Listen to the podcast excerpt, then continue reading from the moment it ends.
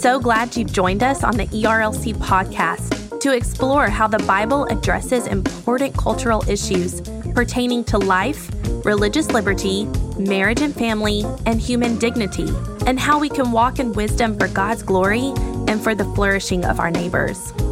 If you're enjoying this podcast and find it helpful, please leave a review wherever you listen.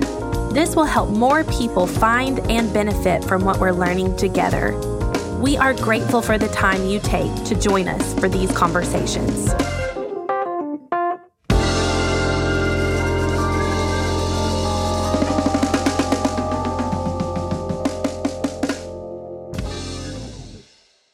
You're listening to the ERLC podcast. Uh, can you hear me now? Yeah, I can hear you now.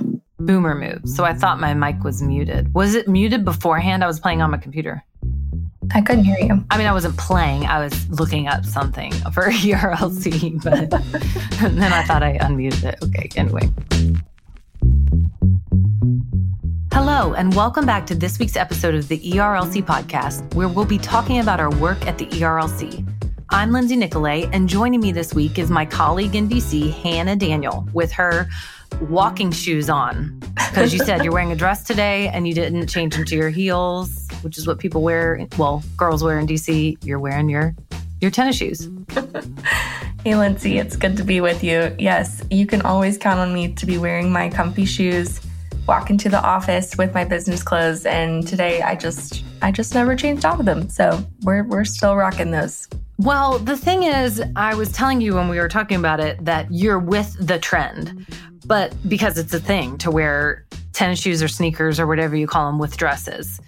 But when I was maybe your age or even in high school, that was just not a cool thing to do. Grandmas did that at the mall when they were walking. Well, I feel like I feel like the trend right now is like wearing cute sneakers with your dress and I think it should be like publicly known that like I'm wearing my like very comfy like Asics walking shoes with my dress right now. So I think it may still be in the non-trendy grandma category, but I'll take it. Coastal grandma? Are you the coastal grandma? Oh, I do love me some coastal grandmother. We're losing people when we're talking about fashion trends. The good news about getting older and being in midlife is that you care less about these crazy fashion trends and you look and you're like, you are going to laugh at yourself. I'm not saying you. I'm thinking of some other fashion trends, Hannah. You're very fashionable. You're going to laugh at yourself when you look at pictures, just like I laugh at myself in giant glasses because I wore those before they were even cool when I was little. so, anyway, but before I digress and keep talking about fashion, let's go ahead and talk about what is coming up at the Supreme Court. So, we're looking forward to rulings that we're expecting to come down, opinions this summer. And as you pointed out, we've already had uh, opinions coming out, but they're just not ones that we have been watching as closely because they don't pertain to our issues or they're not ones that we have signed onto briefs for. So, why don't you give us a little quick look ahead at SCOTUS for dummies? And I'm just a dummy, not everyone else listening. yeah, for sure. So, um, we are kind of at the beginning of, as you described, this period of time where the Supreme Court releases opinions for arguments that they heard um, last fall and at the beginning of this year. And so they actually still have a few more arguments to hear um, into April. And then um, they will continue releasing opinions until they've they've all been released. Normally, that ends right around the end of June. Um, and so, generally, some of the opinions that are um, unanimous or a little less controversial, those tend to be some of the first that come out. So we've already had a few of those trickle out.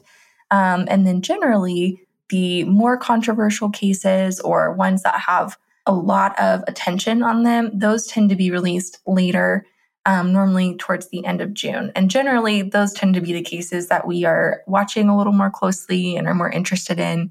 So, definitely is an exciting time as we await to see um, what the Supreme Court will do. They've, they've considered a lot of big cases this term, um, wide range of issues, everything from affirmative action to technology to religious liberty to race and all kinds of different things. So it's a big term, and we are anxiously awaiting what they're going to release in the coming months.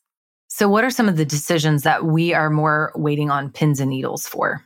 Yeah, so there really are two major uh, decisions that we're going to be watching for this term. Um, one of those is 303 Creative versus Elenis, which we've talked about on the podcast before. This was argued back in December. And this case really is about a woman. Um, her name is Lori Smith, and she is a creative professional who serves anyone through her business. She's created all kinds of custom websites for everyone, but she refuses to use her skills to design a wedding website for a same sex couple, as she believes that that violates her religious convictions. And Lori is based in Colorado, which, as you may remember, is where the um, Jack Phillips cake baking fiasco all has happened. And uh, Lori Smith is being targeted under the same law, which is Colorado's Anti Discrimination Act, which prohibits discrimination, which includes refusal of service against any protected class, including sexual orientation and gender identity.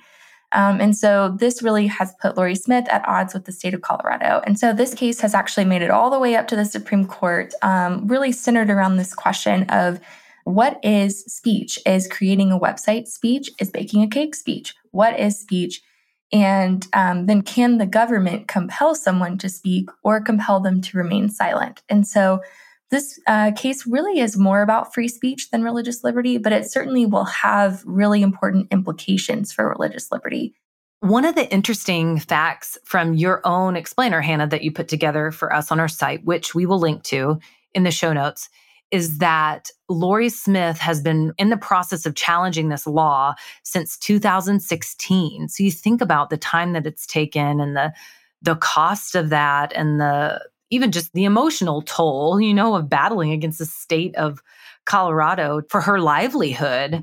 And uh, you said at the end, of course, you pointed out that this is really a, a free speech case, but it will have implications for religious liberty. And you said, at the end of the article, it is essential that people of faith not only have the ability to believe these fundamental truths, but also to live them out in the public square. No one should be forced to sacrifice their most deeply held beliefs to participate in the marketplace and contribute to our society. And as you were talking about Lori being in the same place as Jack Phillips in Colorado and how long she's been working at this, and Jack Phillips even has had updates recently and how hard he has been working at defending his religious liberty rights, it disheartens me because we need people of faith to be involved in the marketplace and to contribute to society. And if people are afraid to do that and withdraw from the marketplace or move somewhere else, then you lose the influence of Christians and other people of faith in a free society. And that doesn't contribute to a healthy public square. Uh, and so it makes me think about the implications of the marketplace there, specifically in Colorado, like you have pointed out at the end of this article. Yeah, and you're you're exactly right when you point to how long this litigation often is drawn out. I think we definitely, as Christians, should be encouraged by the track record that religious liberty has had in the courts um, over the past several years. I mean, just last year we had four really significant wins for religious liberty at the Supreme Court. But I think when we think about that and talk about that, what can often get lost is what you're talking about the expense, the time, the energy, the emotional toll that this litigation can take on the people that are directly involved. And, you know, when we think about small Christian organizations or schools or churches, these are, are organizations that often don't have the resources to be able to go through extensive, lengthy, expensive litigation. And so, what's important is not just that religious liberty is ultimately protected, but that we create a society and a culture that is not so quick to go to the courts and these kinds of things, where we are respecting religious liberty rights and not forcing these organizations and religious groups to go through litigation in the first place to be able to fully access and use the rights that they already have. Yeah, your $100 word of the day, not being such a litigious society when it comes to these matters. We're so quick to go to the courts. But you're right, and being encouraged at the recent rulings about religious liberty. And there have been so many positive developments that we have highlighted and worked toward at the ERLC but this one will definitely be interesting to see how they rule.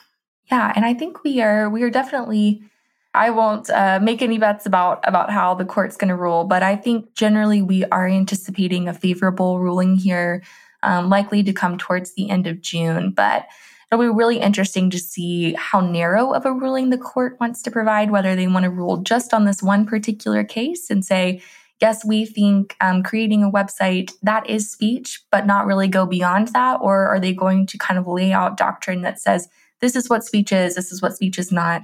that then could be applied more broadly. So it'll be really interesting to see how they rule there. The second case that we are um, really going to be watching this year is one that actually has not even been argued yet. So it's going to be one of the last ones to be argued this term, and it's called Groff v. DeJoy. It's going to be argued on April 18th, so just in a couple of weeks. And then it will also have a decision pretty soon, um, likely in June. The background of this case is Gerald Groff um, began working as a postal service carrier in 2012. And as a Christian, uh, he's compelled by his religious beliefs to observe the Sunday Sabbath. And after you would think, you know, as a as a postal worker, that wouldn't be a problem. But the uh, postal service has begun uh, delivering packages on Sunday for Amazon.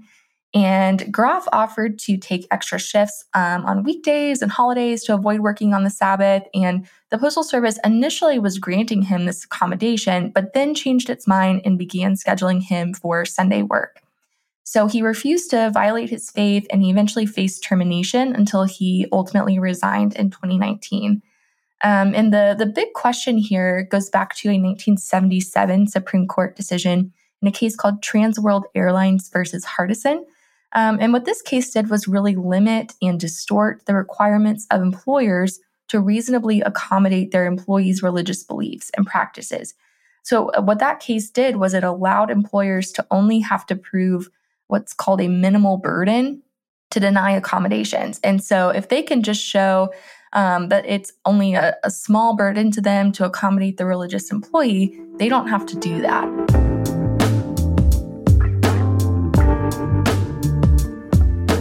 The minimal burden standard was originally built on the Lemon test, which was actually overturned last year in the Coach Kennedy case, which was one that we talked quite a bit about last summer. Um, that was where the coach was fired for praying on the 50 yard line following football games. And so we're hoping that in light of uh, the Lemon test being overturned in the Kennedy case, um, that maybe the court will then kind of raise that standard for what an employer has to prove to be able to deny an accommodation to a religious employee. And the ERLC actually filed an amicus brief alongside several other religious organizations in this Groff v. DeJoy case. And our brief argues that Hardison should be overturned and that employers must meet a higher burden before they're able to deny accommodations to their employees. Um, so, this is another one that we're going to be watching closely and that we are hopeful for a positive ruling from the court. So, Hannah, you'll have to help me out on this case because it does confuse me a little bit as I'm just thinking through implications of other jobs. So, like if I was a doctor as a Christian, would it be reasonable that I expected to have a Sunday off or something? So, are there limits to reasonable expectations of accommodation? or should I just be given any accommodation accommodation because it is within my deeply held religious beliefs? Yeah, that is a good question. And that's often where this issue gets really tricky is because, you know, as Christians and as, you know, people of, of other religions who would be protected by this too, you know, we are we are involved in all parts of our society, working all kinds of jobs. And every job has unique challenges and every person of faith has unique needs according to their religious beliefs. And so this makes it really difficult. And I think what's important to think about is that this case is not saying, it's not laying out, here's all of the accommodations that have to be met and really going into detail on what that is. All this case is about really is raising the standard of the extent to which employers have to try to make those accommodations right now they if they can show any harm at all by granting you that accommodation they don't have to do it even if it would be pretty simple for them to do Um, and so, all that this case is asking for is to raise that standard, make them try a little harder to make those accommodations. Um, but it certainly is not about just granting any accommodation for anyone ever, um, because that would be not something that's really tenable or feasible for much of our society for many of the jobs that we operate in.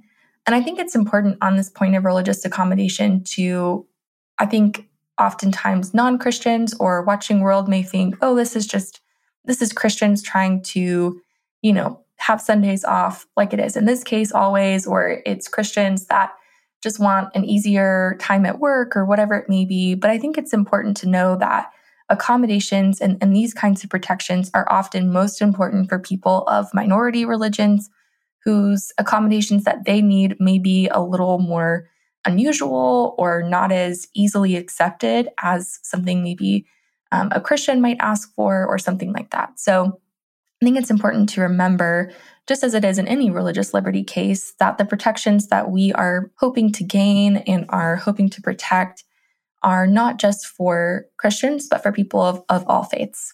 And Hannah, as you said there at the end, that we're seeking these out for Christians and we're seeking these religious liberty protections for people of all faiths. And I just wanted to point out that is not something that we should be afraid of. Instead, it's something we should celebrate because if there's a limitation on one faith, an injustice or religious liberty is violated in one place, it's going to have eventually, it might have a trickle down effect. Yeah, you are you're exactly right. And it even is a, a fundamental Baptist principle that we support religious liberty for all people. And we recognize that our own religious liberty is strengthened by protecting the rights of others as well. So I think this is is certainly one that we want to keep an eye on this summer.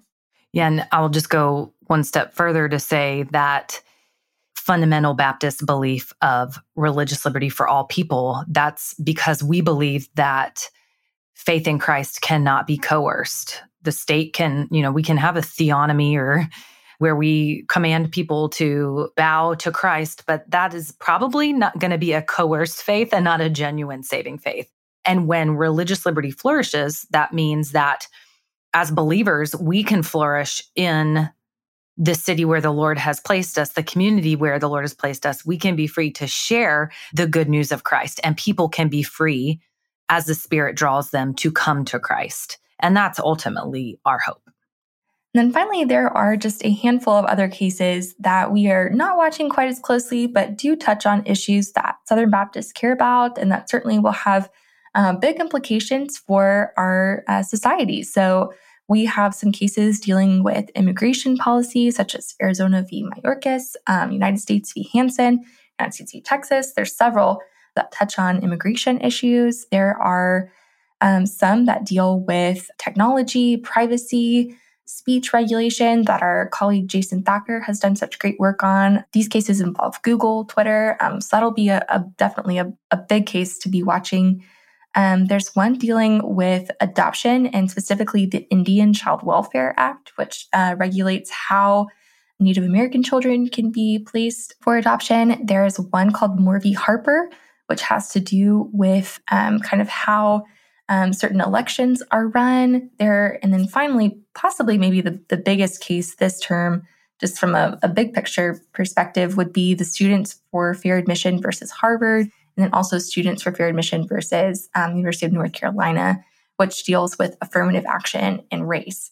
And so these are, are ones that we have not engaged in necessarily, um, but certainly will be watching because they do intersect with issues that Southern Baptists have said that they care about, such as race, immigration, technology, adoption, all of those kinds of issues. So we have lots to keep our, our eyes on this summer as the Supreme Court begins delivering opinions, um, and we'll be watching those and keeping all of you updated with resources to be able to think about what these decisions mean for you, what they mean for us as Christians, why they matter.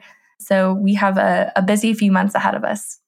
Well, Hannah, thank you so much for that look ahead. It's helpful, especially for people like me who is not a SCOTUS nerd. I've mm-hmm. never known so many people who are energized by watching the goings on at the Supreme Court and um, Supreme Court's Twitter and all that jazz that happens in the summer when opinions are released. Never known those people until I started working at the ERLC. I'm glad you're one of those people and keep us updated. And you, this discussion just reminds me how, as the ERLC, we are representing Southern Baptists in the public square and we are advocating for issues that the messengers have tasked us with and assigned to us. And it's important that we do that. We will continue to do that. And it is our privilege to do that. And Hannah, as we close out, I just want to have a little bit of levity here. When we recorded before, our audio engineer reminded me that we t- were talking about the NCAA tournament March Madness because it was just beginning. And so now it's over and UConn won. They played against uh, San Diego State, I believe. And I just want to know, Hannah, did your bracket even survive? No, it was terrible. I think by the time we got to the Elite Eight, I don't think I even had a single team left in it. So it was a wild tournament this year. I mean, there's always upsets, but I feel like this year, especially, was just really crazy. I think by the time we got to the final four, nobody from our entire team in our like bracket challenge or, or whatever you call that, I don't think anybody had a team left by the time we got to the final four. So it was a tough time for all of us. But our colleague Amanda was the final winner. So congratulations to Amanda. yes, congratulations, Amanda. There probably was no rhyme or reason to who she chose. I can't remember what she said.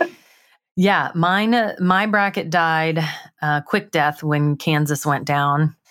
And uh, like you said, when you're not in it anymore, you just don't pay it as much attention. Also, I have little kids, so then I really don't pay much attention. We're watching Mickey Mouse Clubhouse at home instead. I did see the shot that the guy from San Diego State made to get them into the championship game. His, I think his last name was Butler. And so that was pretty special. And those are always fun moments, especially when they're heartwarming, because I think his sister had actually been murdered recently. Uh, he shared. And then it was the first time in history that no number one seed was in, I think, believe it was Final Four. So that that's pretty fun too. You, uh, I love those underdog stories, and also anytime Alabama goes down, I'm kind of right, Lindsay. anytime Alabama goes down, I'm kind of happy. They need to be humbled. Our friend Eric Mayo. Hope you're listening to this. Anyway, so that's it for basketball season, and now it's time for I don't know what comes next. Baseball, I guess but baseball. I don't watch. Didn't baseball start this week? Yes, I don't watch baseball though, which Brent would be just horrified. I know. I, I don't really either, but uh, one of my favorite parts about living in DC is that we have the Washington Nationals, who are almost always very bad, which isn't great, but it does make it really like easy and cheap to go to games. And so often my friends and I will get like $5 tickets and go and watch games at Nats Park, which is very fun. It always just feels like kind of spring and summer to me is like going and watching a game. And, anyways, so I am excited that that's back. Yeah, I agree. It is. It's an iconic spring day when you can do that. And I really go for the I get a Coke and I get some kind of uh concession snack that costs, Mhm. you know, $20 for a pretzel or whatever, but still I'm going to pay it because that's just part of the whole experience. So, well, congratulations, Amanda. And there's always next year for the rest of us. Just a reminder you can find links to all the things we talked about today in the show notes. And if you like the podcast, please consider helping us spread the word by sharing the episode on social media or going into your favorite podcast app and leaving us a rating and review. The ERLC podcast is a production of the Ethics and Religious Liberty Commission and is hosted by Lindsay Nicolet and Brent Leatherwood. Technical production is provided by Owens Productions. It is edited and mixed by Mark Owens. Thanks again for listening, and we'll be back next week with more content.